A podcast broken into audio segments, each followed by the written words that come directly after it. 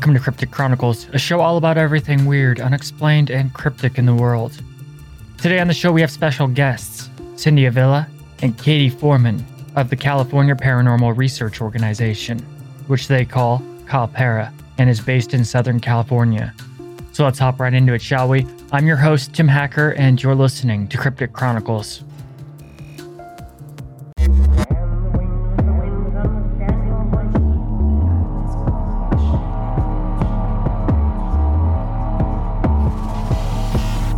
Is this is the way. This is the way. These these entities they would congregate.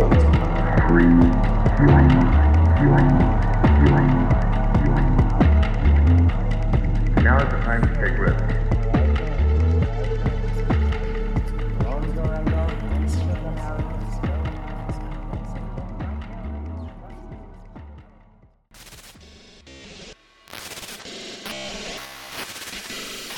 Hello. Hello, it's it's very nice to meet you. My name is Cindy. So, how do you like Foreman. Katie? yes. You, you just like to go by Katie? yeah, Katie. Oh, okay. So, and um, tell me about your organization, California Paranormal Research Organization. Uh, Cindy, do you want to take that one? Um, I'll let you take that one first. Okay. Um, I founded the group uh 16 years ago, 2006. Um, bunch of people that kind of were interested in paranormal. At the time, there were only three shows on TV. One was from England and two from United States. And there were only uh, two groups in our area, Southern California, and probably two in Los Angeles, an hour away. And it just wasn't what it is right now. It was very hush hush. You couldn't tell anybody. You know, it was your little secret in the closet kind of a thing. Um, but we were all having experiences. And so we kind of wanted to figure it out better because there was nothing to refer to. So we were sort of pioneers doing it on our own. And what it's become now, 16 years later, is so different, mostly because of the media. Yeah. Everybody and their brother wants to have their own group. So, um, which, you know, more power to them and everything. It's just, uh, we've come across a couple of groups that are more thrill seeking. You know, it's the fun and the thrill of it, which our whole concept is trying to help like private homes that are afraid. So um, we try to stick to the healing side of it all. Gotcha. So, is it like more from a spiritual perspective? Um, it's it's not no, it's more of where our hearts are. We just go into it. We've spent years exploring it ourselves and kind of reached a point where we know everything we're probably going to know. There's it just gets to a point where every test and experiment comes close but doesn't give you that final oh this is what it all is you know? And um so we have a lot of experience we have a lot of knowledge but um it's an unrecognized field. And so uh we could do as things as scientifically as we want to but because of our experiences and our understanding uh, we get a lot of emails from people who are truly frightened so it's kind of a hand holding approach at this point. Um, it's more about helping others understand what they can and shouldn't do than just running around and having a fun Friday, going through a graveyard and seeing if we see shadows, you know, which some people are only interested in their personal um, gain of knowledge, but we are more into helping homes and stuff, businesses. Is that what inspired you, Katie, to like begin CalPara? Was just specifically to help people who were afraid, more so than maybe your own interest? Um, that's part of it. Part of it for me is having spirits pretty much shouting at me since I was 12 years old. I'm a medium.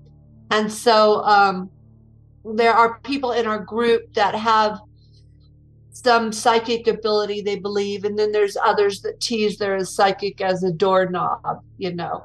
And um, so for me personally what inspired me is that my whole life there's been some going on whether or not there were tv shows or local groups or whatever. Even if i never joined a group i've had spirits trying to communicate with me at certain moments not always but um, certain moments.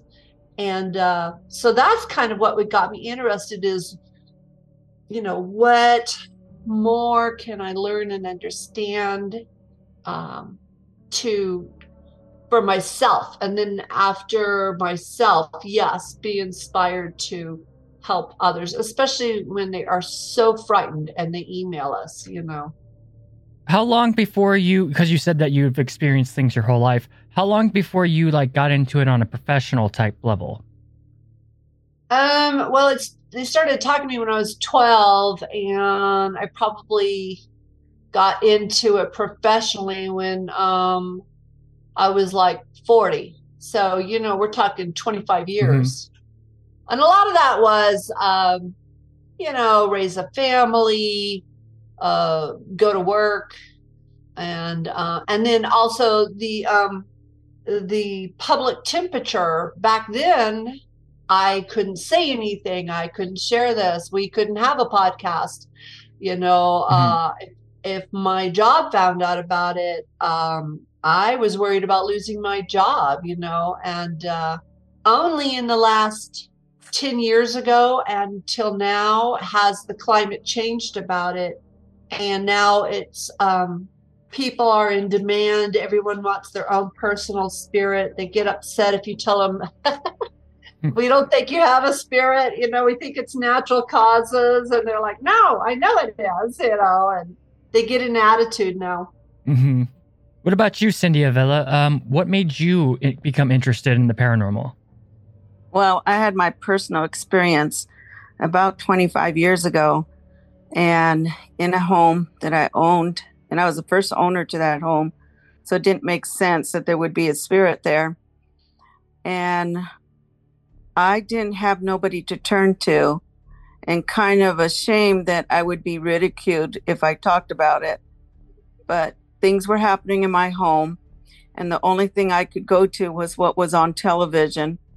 So when I found CalPara, this was my answer to learn and and investigate and, and research what I actually saw. And I've learned so much that now I feel like I'm at that level to help other people who felt the way I felt years ago. What were And these experiences? What was my experience? Yeah, what did you see?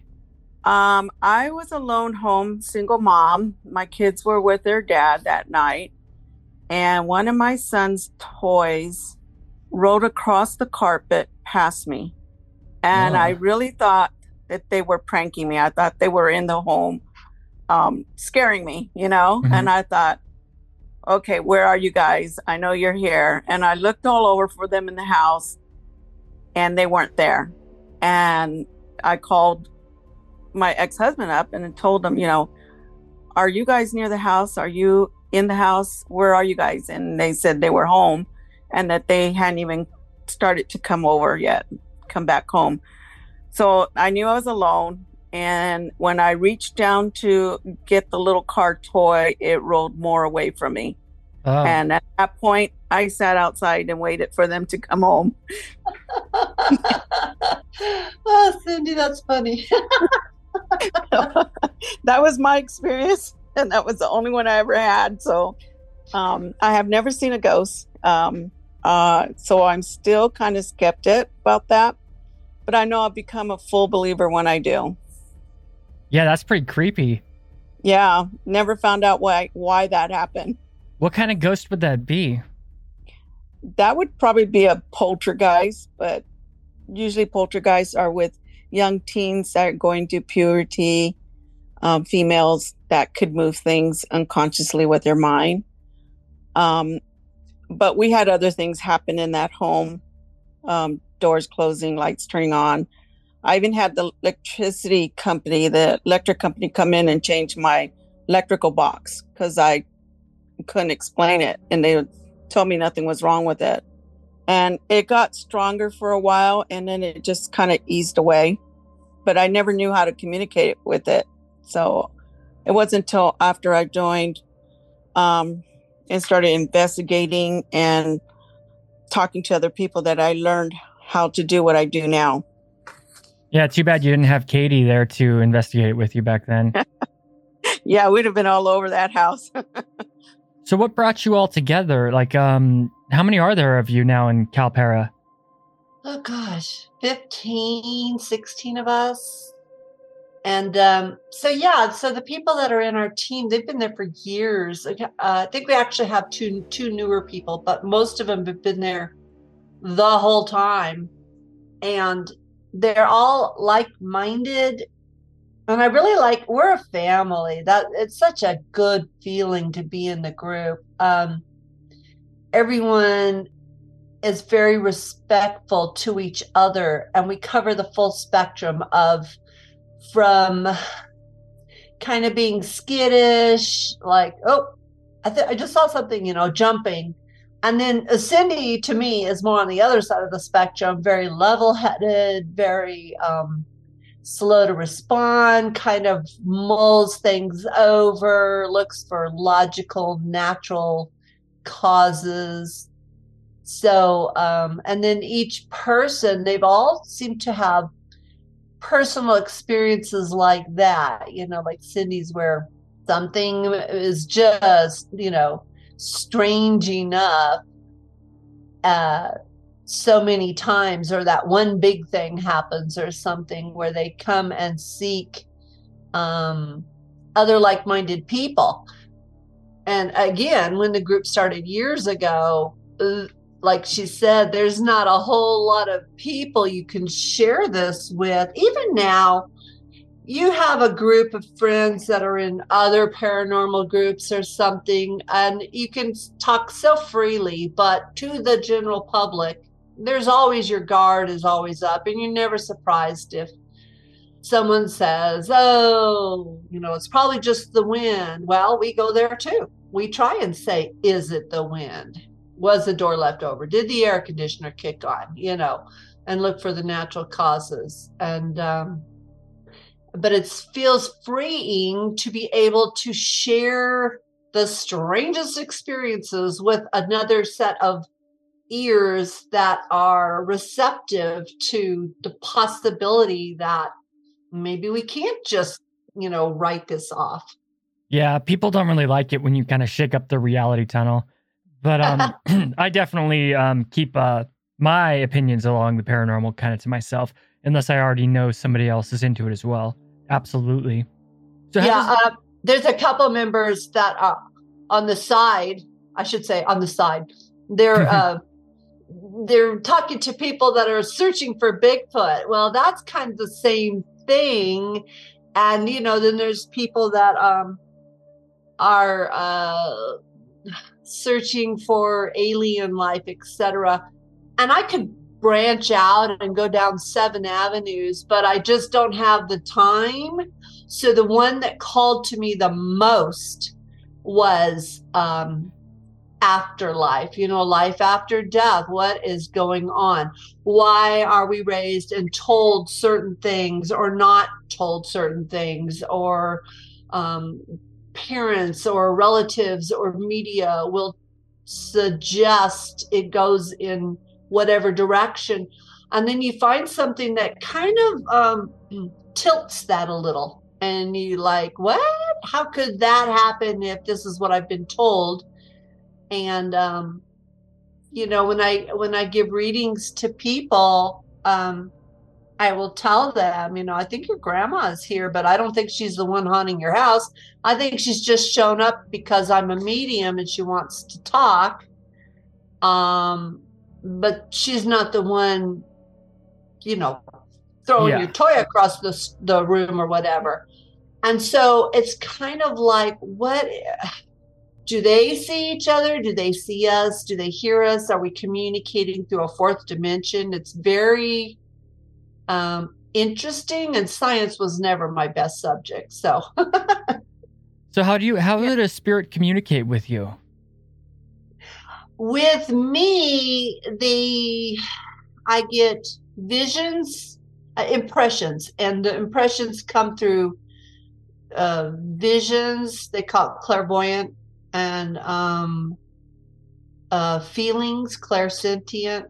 So i will feel they will ha- say hey this is how sad i felt you know and and here is what made me sad or something. So there's just a my best theory is we have energy. They can prove that. There's some sort of a form of energy that we human living humans are. Uh, when we're deceased somehow they're using that energy to get impressions over to me. You know as well as the equipment in my hand beeps and lights up that's always helpful too. Hmm you know.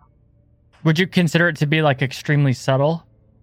uh the impressions? Or just the, if a spirit is trying to communicate like um in some uh books i've read lore i know about it's sometimes along the lines of a thought that's not yours. It's kind of like how they communicate and the only way to really be able to separate your thoughts from thoughts being pressed on you by spirits is if you're like a meditator or somebody who you know like watches their own consciousness and thoughts a lot and are very aware of how their mind works and that's how you can tell the difference between if a spirit is talking to you or it's just you thinking things. Is it anything along the Um, lines of that?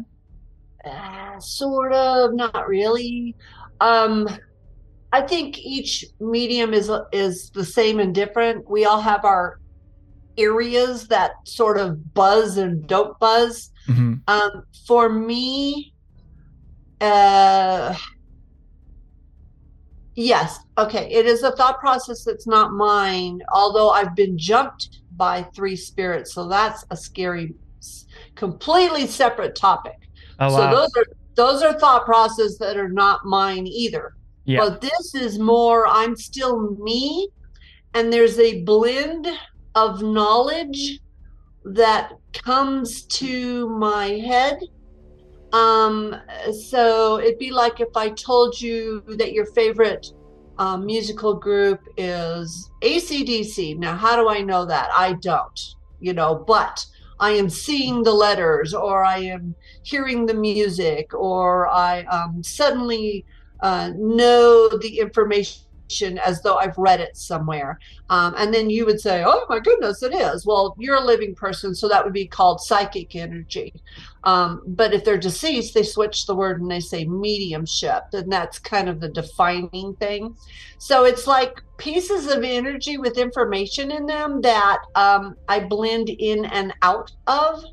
Um, and sometimes I get a fuzzy feeling uh, near the throat, chest, heart area. But um, it's it's hard to describe. It's less physical and more mental. Do you ever get a ringing in your ear? Not Once not not to while. not tin- tinnitus, but like um, you know. Oh, they they they have labels for that. They'll tell Yeah. you that's an angel telling you a message. Oh yeah, I've heard that. Yeah, once in a while, not really, not me. Others do, not me so much. Um, but again, it's like two little antennas on my head, and um, turn them on, reach out, see what energy goes across them, try to turn them off, try to shut it off, tell them I'm not open for business and stuff like that. Um, Interesting. But see, none of that can be validated. And then you have um, people like Cindy who have the latest and greatest pieces of equipment who are, and they they know how to measure. Um, you know, is it going off because there's faulty wiring in the home, or is this beeping because uh, the energy is shifting around it and stuff? And then you can start comparing pieces of these equipment with each another piece and stuff and so that's more um, evidence based you know it's visual it's right there we can adjust it the psychic stuff, you know, maybe I'm just blowing hot air and none of it's real. You there's just no no proof in my impressions until we do a historical review, you know, of the area. Yeah, well, I think that a lot about paranormal or the world in general can't really be rationalized anyway.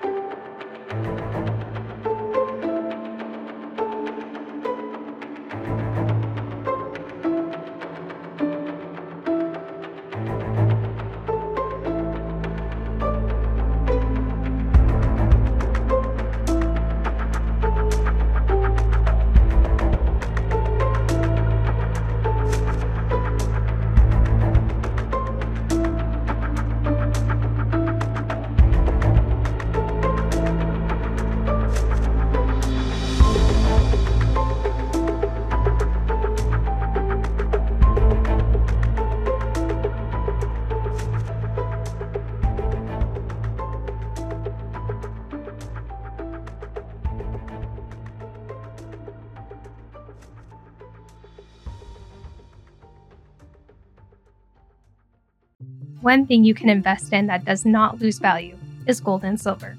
There is no better place to go for financial security than Goldco. Rated A plus by the Better Business Bureau.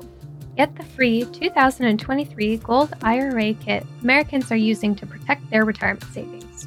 Get your free 2023 Gold IRA kit at goldco.goldkit.com. Goldco is a leader in the precious metals industry from precious metals IRA to direct purchases of precious metal coins and bars, we partner with individuals seeking to diversify and safely grow their retirement portfolios. Allow Goldco to make your gold and silver investments easy, seamless, and secure. Our investment is in good hands. Chuck Norris, what? Oh, I'm recording. $30 off weed with code PODCAST? Did someone say $30 off weed with code PODCAST? Amuse delivers over 500 high quality cannabis products from the Bay Area brands you love at everyday low prices. You can also rest assured that everything will be up to your high standards. So, what are you waiting for? Start shopping now at Amuse.com. Use promo code PODCAST to save 30 bucks off your next order. That's A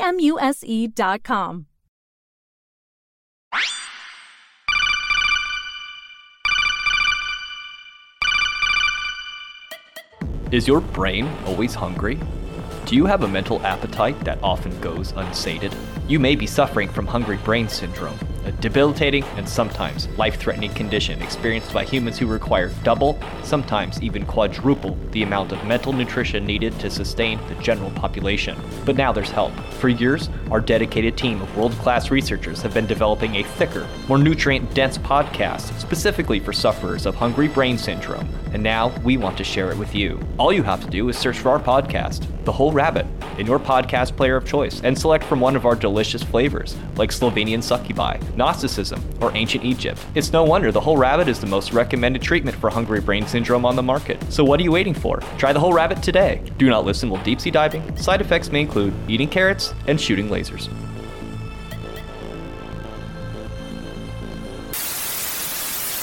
Cindy, have you ever experienced any like mental impressions during any of your cases or anything like that?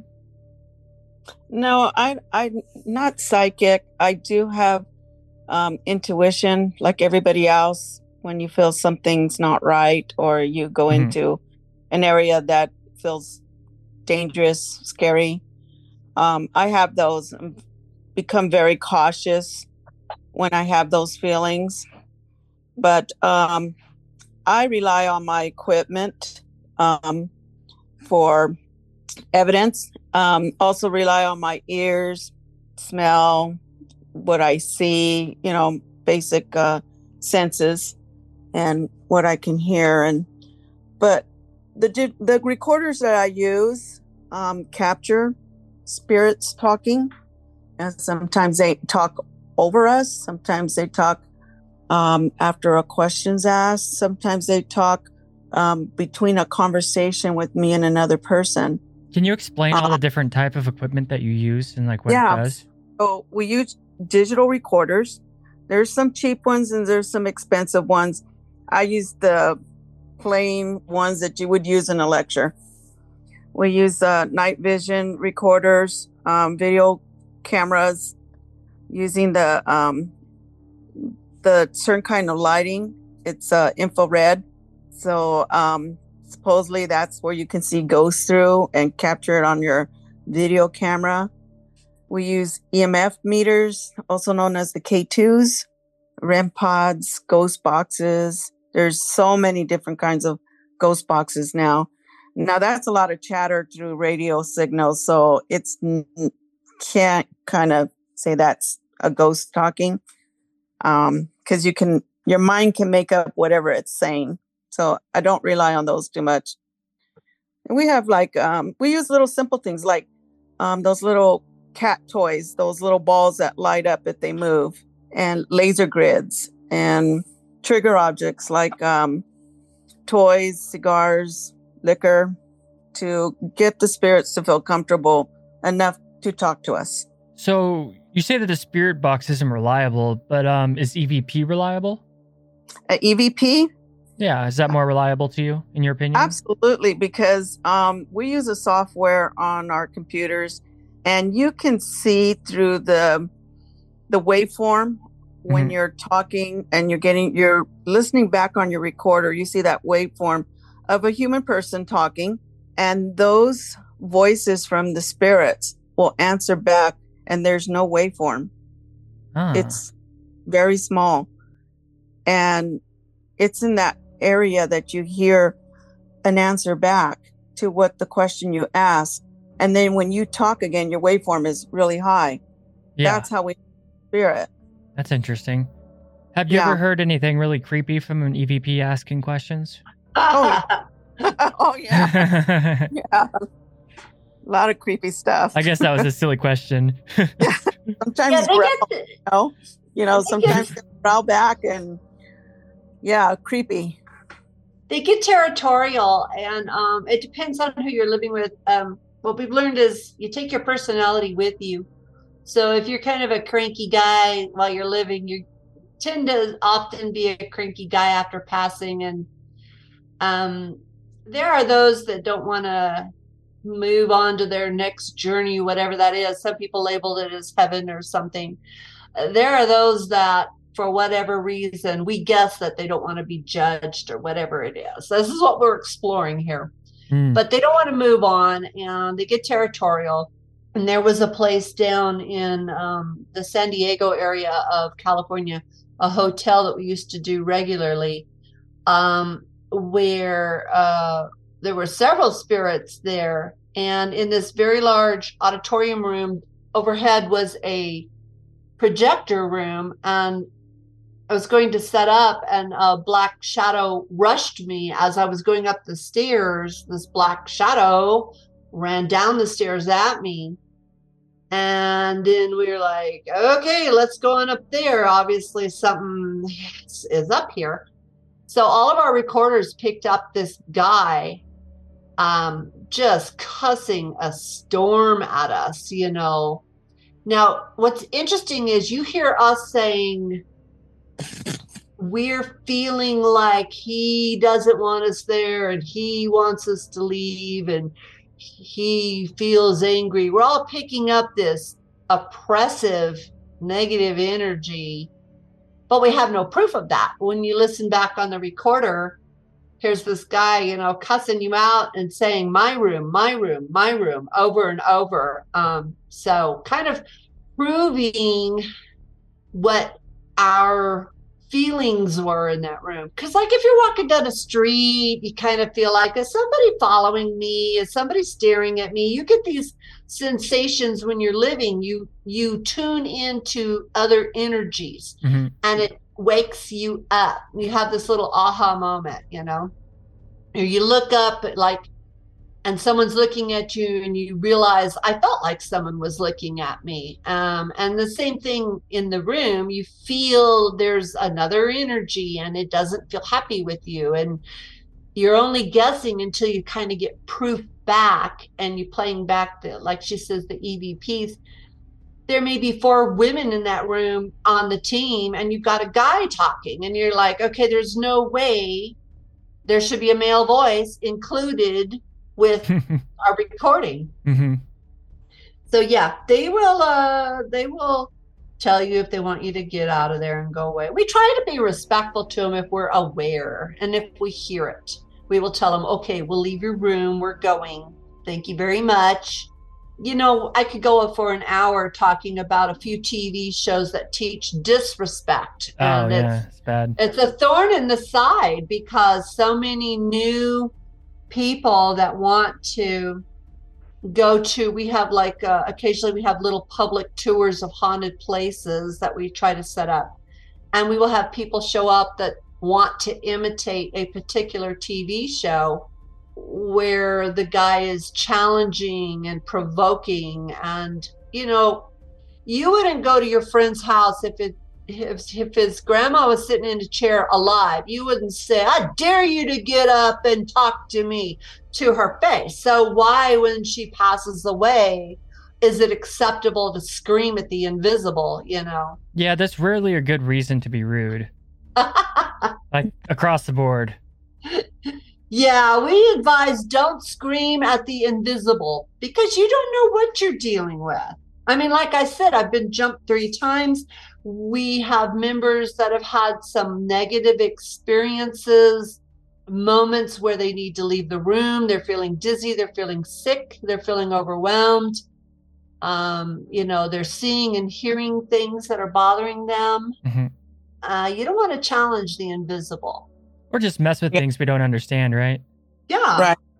And the one thing we we don't um, conjure up anything that's not already there. We we come to help our clients, asking for our help. They're hearing and seeing spirits.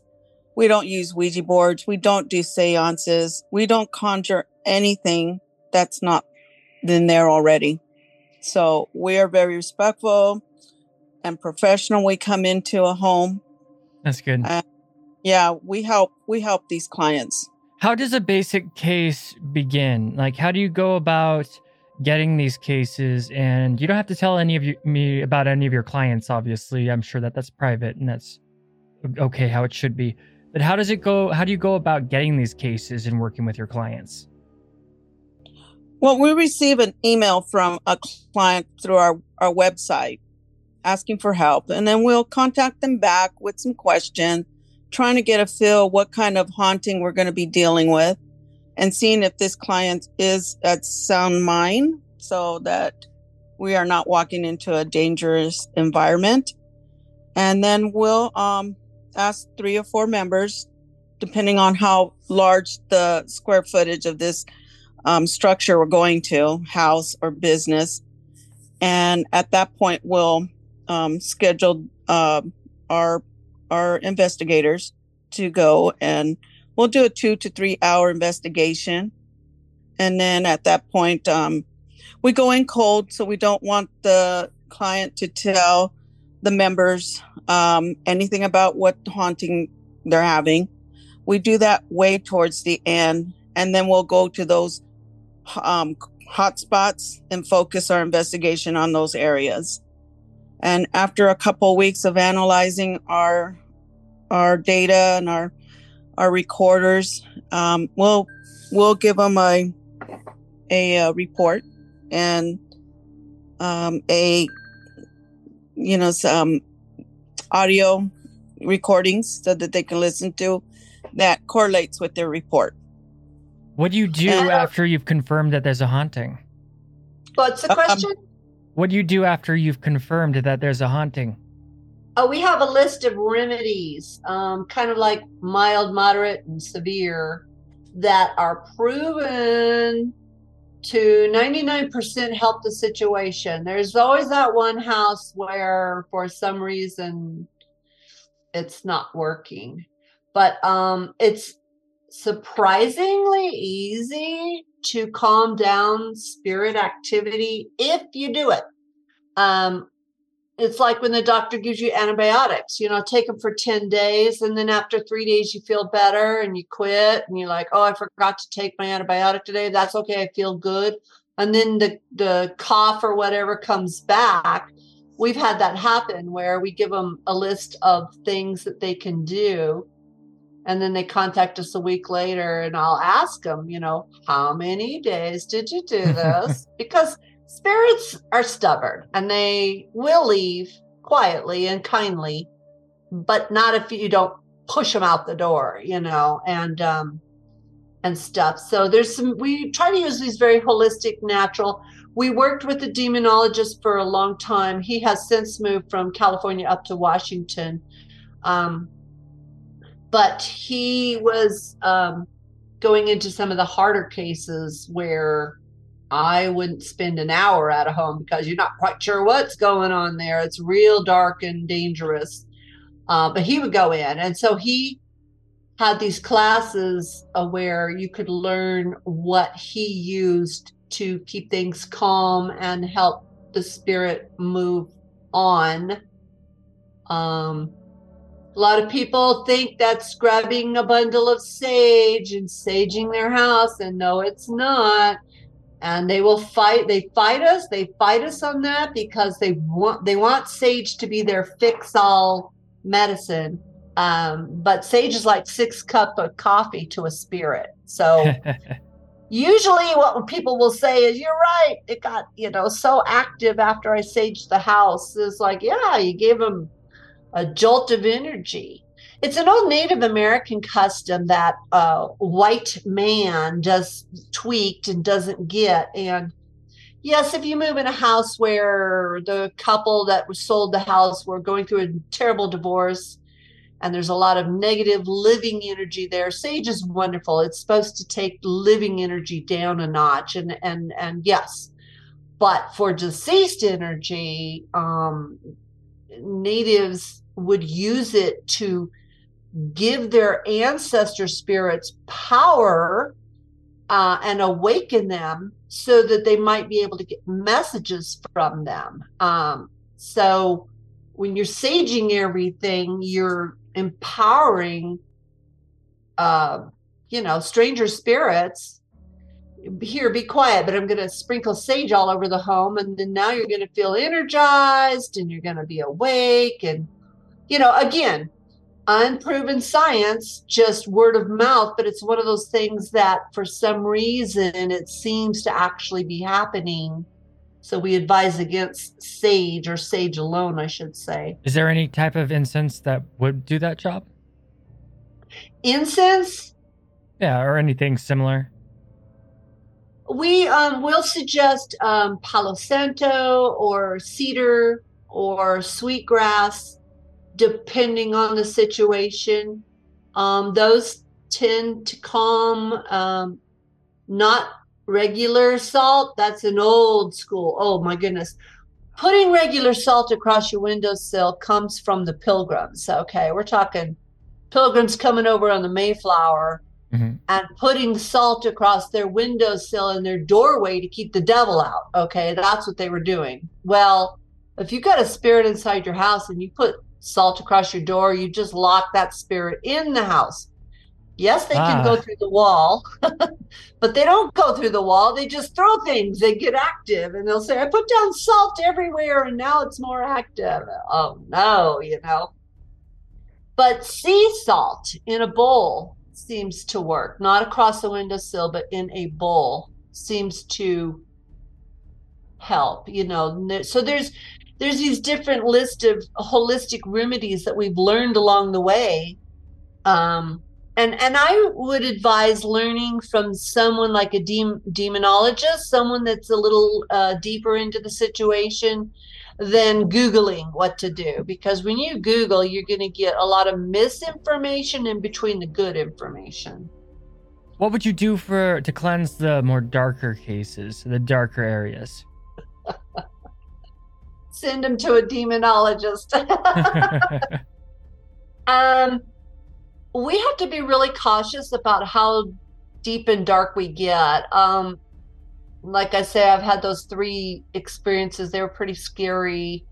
Um, let's see. One, first one was definitely a former living person that had passed away. Second one I don't think they were. And third one definitely wasn't. So What Uh, were they? what- The, the two that were they demons? um, well, that's a word that's thrown around a lot. Um, I would say before you get to the big D demon word, there is a lot of lower level energies Mhm. um, that um, have an intention to. Their goal is just to mess with people. They're not necessarily a demon, but they're not good news. They're like trickster spirits. Yeah. They were probably never living. And they um you know, they haven't done enough damage to qualify for the demon title, but they're let's just say the little henchmen, you know. Mhm. And um they uh they're up to no good and they they're I just don't I personally cannot get near a bad situation because of being a medium it's like they've got sort of a straw to maybe be able to jump me or something. Um, so I have to be real cautious. you shine a little bit brighter. maybe so, maybe so, but um, then Cindy's got to keep the team safe because some of your living people are just as nutsy, and you don't want to be in their house too long because you know she's got to get on the phone and assess: is this person sane? is this truly a possible haunting? How safe will we be in this person's home? You know, um, yeah. Yeah, the living is definitely scarier than a ghost. Sometimes even the structure, an old building, can be potentially dangerous. So we have to really uh, research where we're going before we go. We have to really um, talk to the people, see if they're in sound mind to make sure that they're not on drugs or alcohol or, you know, schizophrenic or. And it's hard to make that choice because sometimes you get there and everything sound good over the phone and you get there and you're like uh-oh you know? But you know we don't make any apologies. We just excuse ourselves and we leave. Um you know our safety is number one. Yeah. so we have to be careful about the natural elements more than the spiritual realm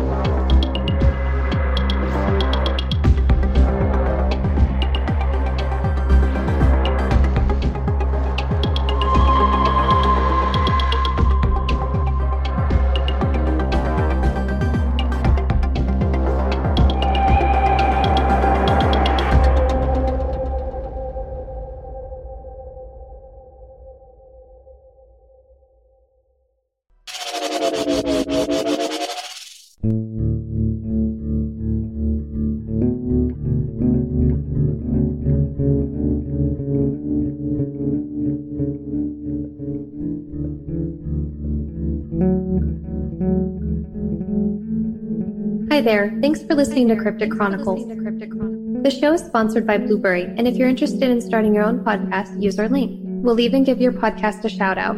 Go to crypticchroniclespodcast.com and click on the Blubrry link on the homepage. By doing so, you'll be helping the show. Blubrry is optimized for iTunes as well as all podcast hubs.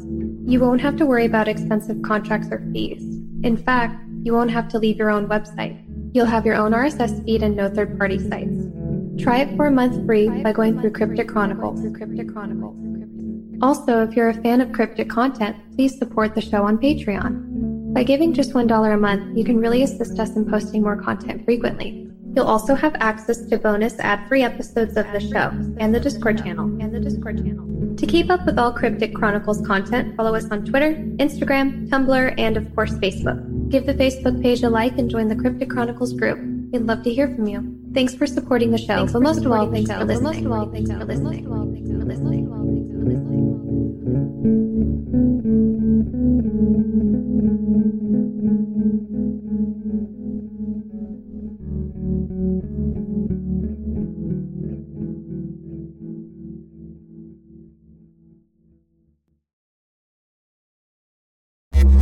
Cindy, have you ever gone on any case where you felt like you might be in danger?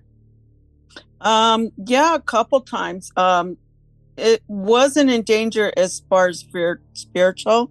I got lost in a building one time, couldn't find my way out. And the person I was with had moved to another room and we kind of split looking for each other.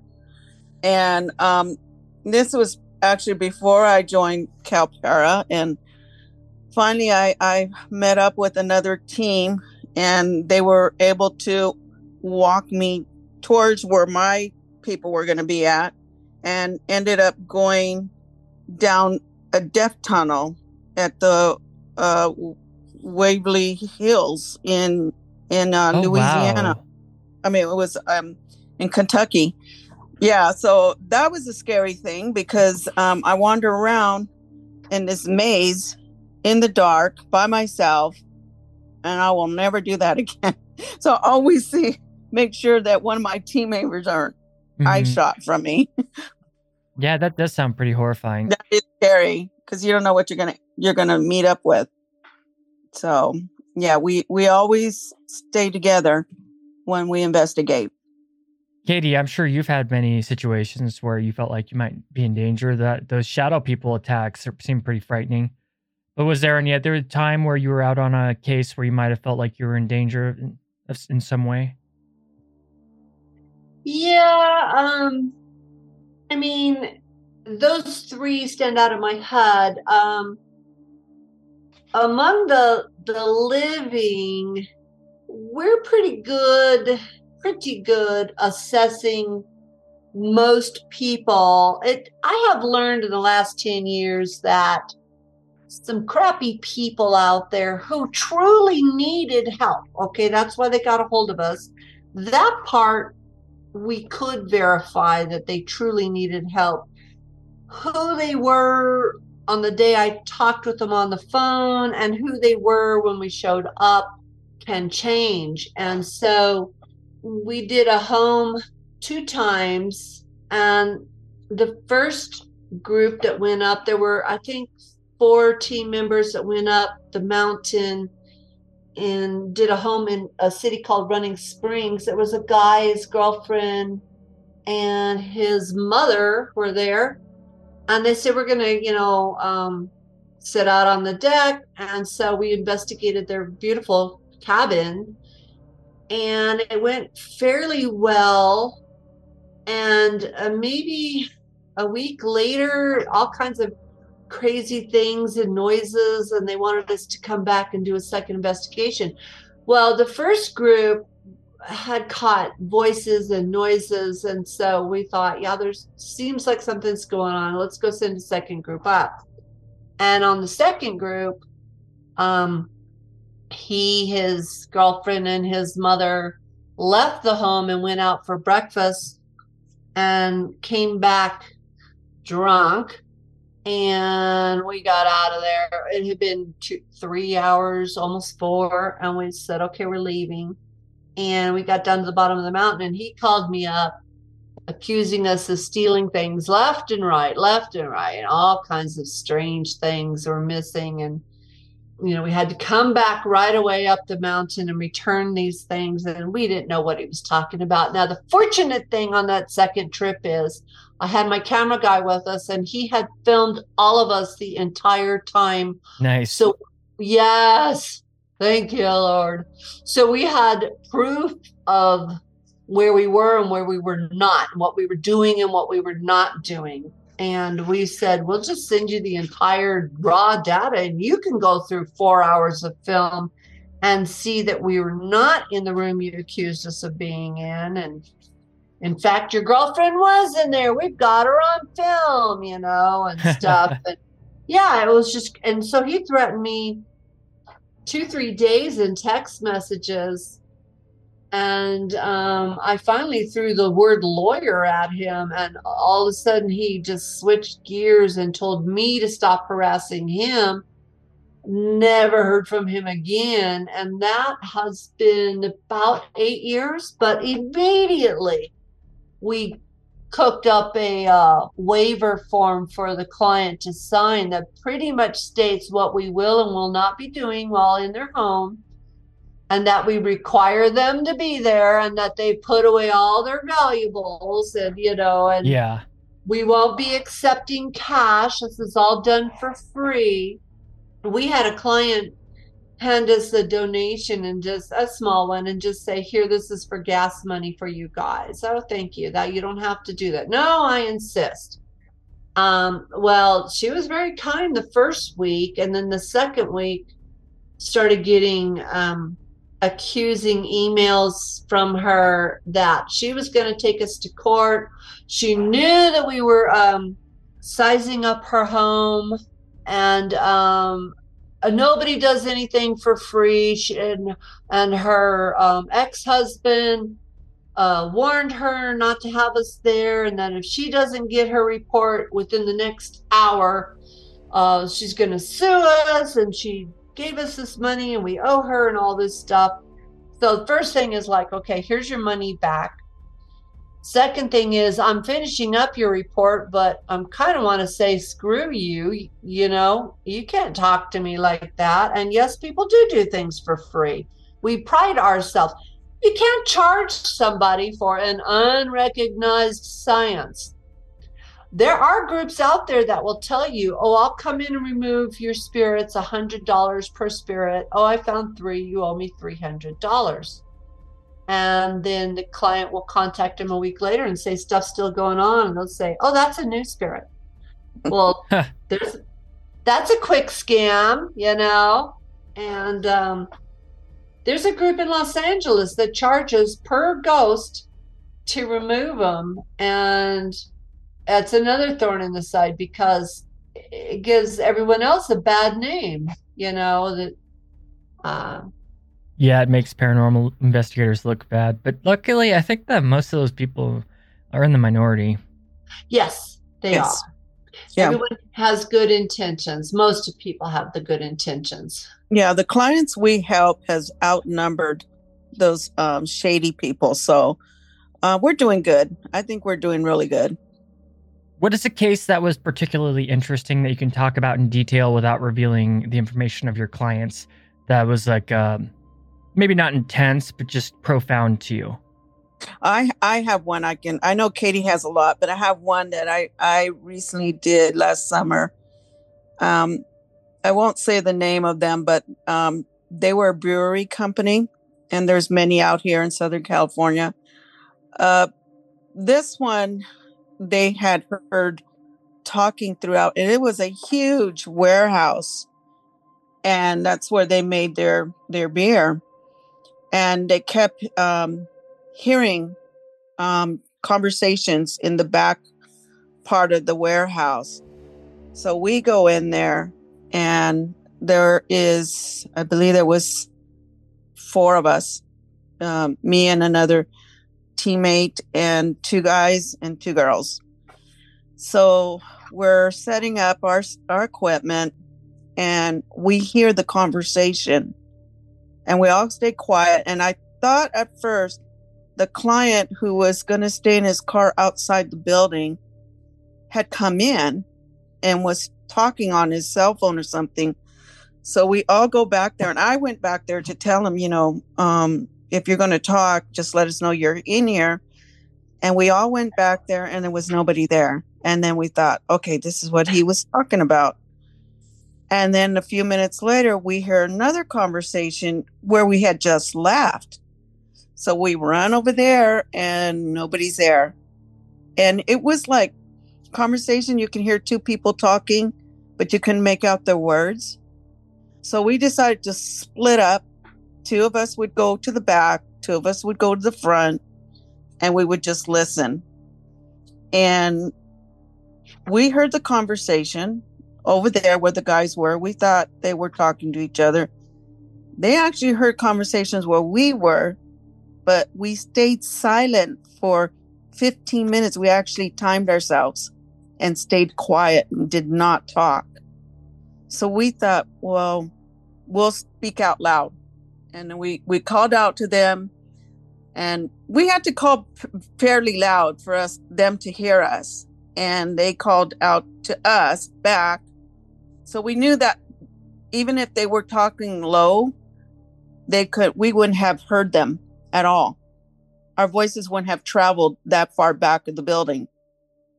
So when we got back together they said yeah we, eh, we sound it sounded like two men were talking where you guys were we didn't hear two men back there. We heard two women talking where they were.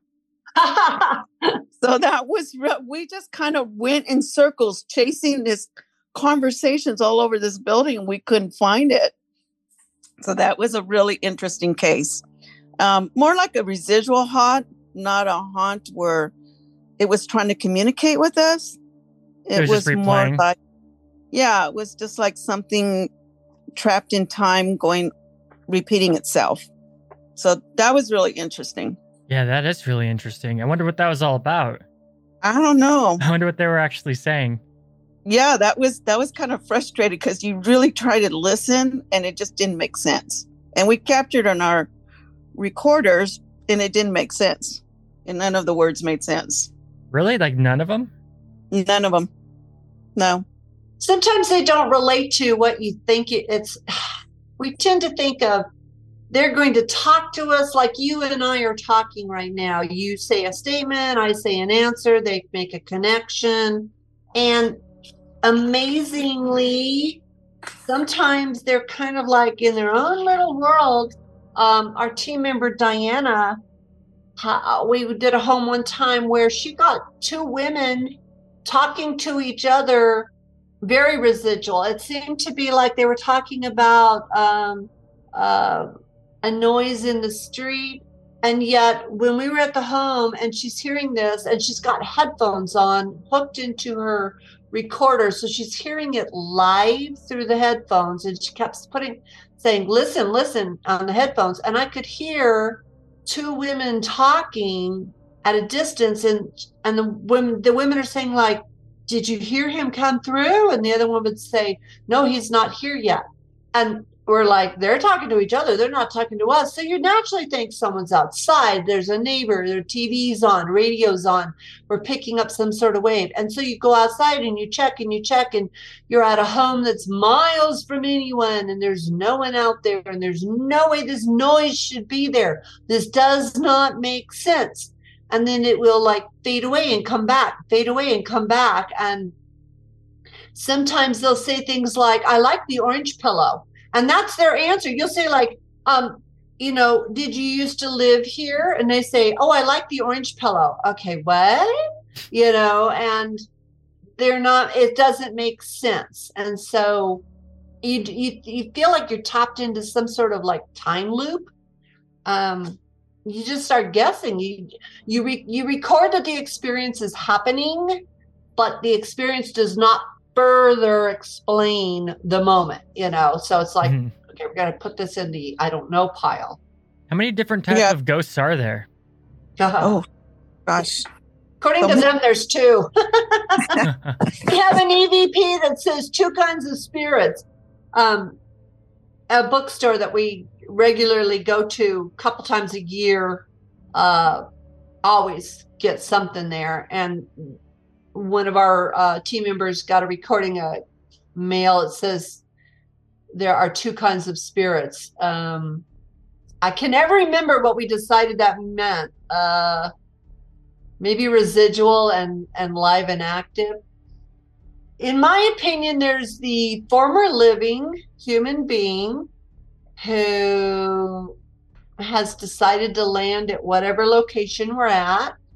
And then there's residual, which is sort of an imprint time loop you walked into. That's like uh, when people say, "Oh, over at the castle in England, the monk crosses the hallway on the 5th of November at midnight every year." Okay, that's residual. That's a time loop. You could stand there and try and talk to him. He's not going to see you. He's not going to respond. He, um, he's in his own little time loop. Um, and then you have uh, lesser than nice, you know, lower level energies, as I call them. That's my opinion. So, what would a poltergeist be? Oh my gosh, that's so difficult to explain. It's just like psychic Uh, I- energy, right? Well, yeah, it's it's a term that so many people use loosely that it's come to mean a couple different meanings. Um, it you it literally it's German for noisy ghost. Okay, so when you Well, go back, so when you go back to the 1982 movie Poltergeist, where they're stacking chairs in the kitchen, which was one of my favorite scenes of that movie. Um, that's poltergeist. You know, they're um, prankster spirits with what agenda we don't know yet.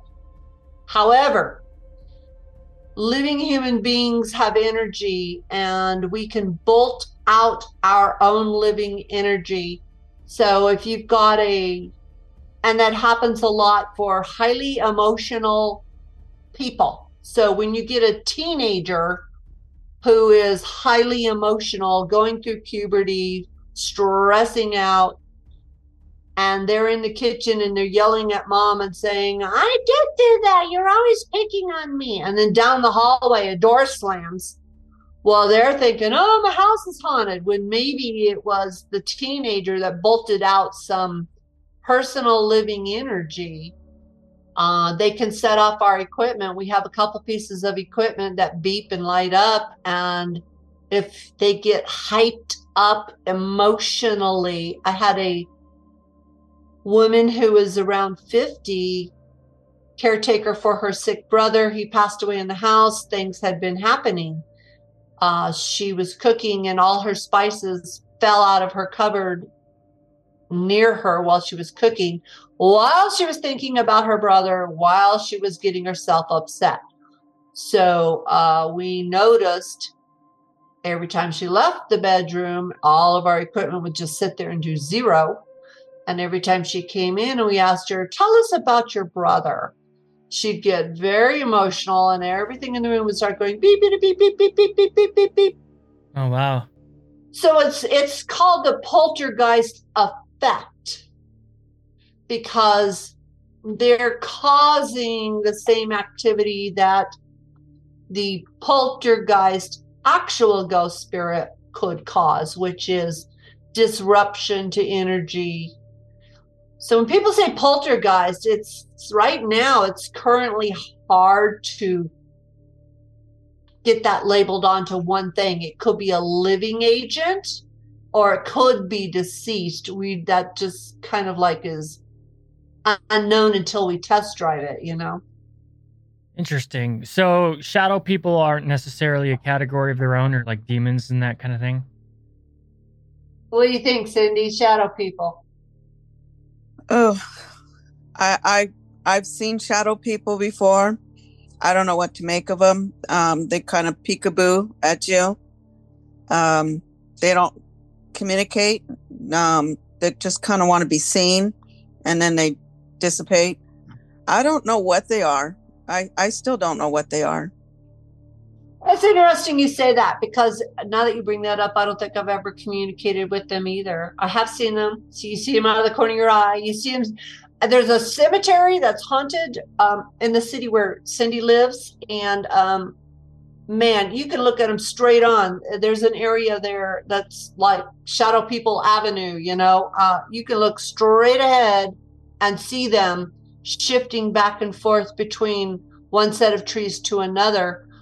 Yes, your eyes could be playing tricks on you. Yes. Okay. So we've gone down that road, but we've been there so many times to um, test our equipment that it's when your eyes have adjusted and there's the moon and the lights in the area and you know what you should be seeing and not seeing and uh, they're a shifty group of people.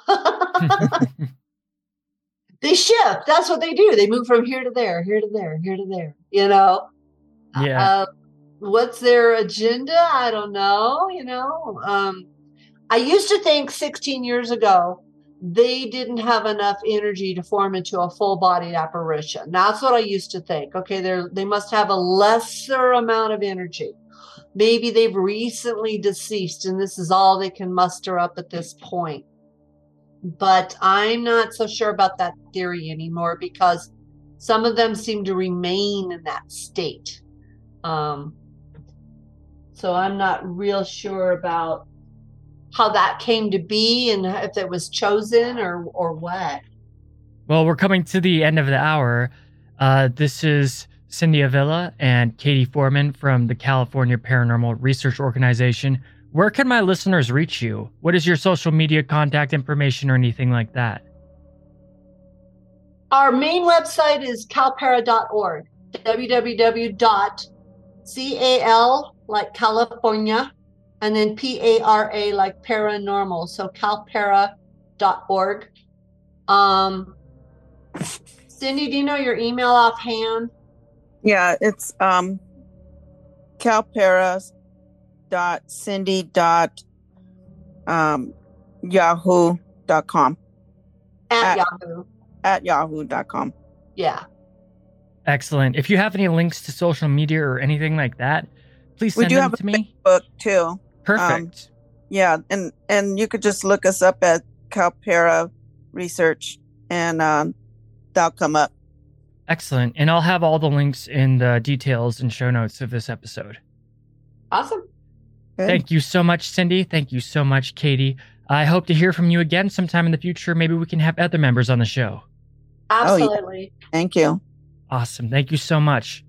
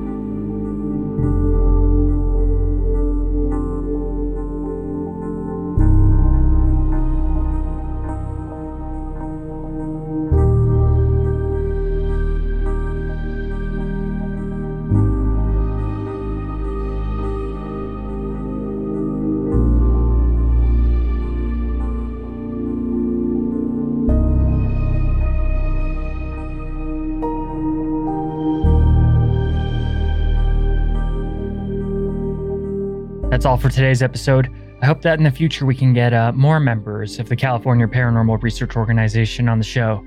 I'd like to get Katie and Cindy back, but uh, as well as other members of the team, or even all of them if we can, and just kind of get their stories and what they think in. That'd be pretty interesting, huh? Anyway, Cryptic Chronicles is available on iTunes, Spotify, Podbean, Spreaker, Stitcher, Google Podcasts, and basically all podcast hubs. You look for us and we're there. As always, I'd like to thank my current supporters MJ Calvo, Adrian, John, Celestial Weavers, Alien X, Lorna Grubb, Linda Gonzalez, Angela Delaire, Ashley, Brad Herbert, Lawrence Lee, Patricia Coles, Kayla, Max, Michael Worrell, Jimmy Woods, Grodius, Sophia Owens, Scott Wellman, Beware the Q, Ashley Thompson, Matt Poland, Johnny Wick, The Yale Adams, Danny Van Heck, Carnage, Jesse Leach, Austin Monday, Michael Graham, Ed Hawks, Trusty Old Senpai, Lex Lazarus, Brian Nolan, Jared, Matthew Lawson, Jismic, Space Coin, Gary Hetzel, Tom McClerney, Colton Spenner, Justin, Miyamoto Musashi, Jeremy Gross, Psychic Terror, Jacob Neil McBride, Cameron Sanders, Robin Van Patten, Ryan L., and Bleed Gray. Thank you so much for supporting the show. But most of all, thanks for listening. And as one of the greatest Zen masters who ever lived once said, a wise man once said nothing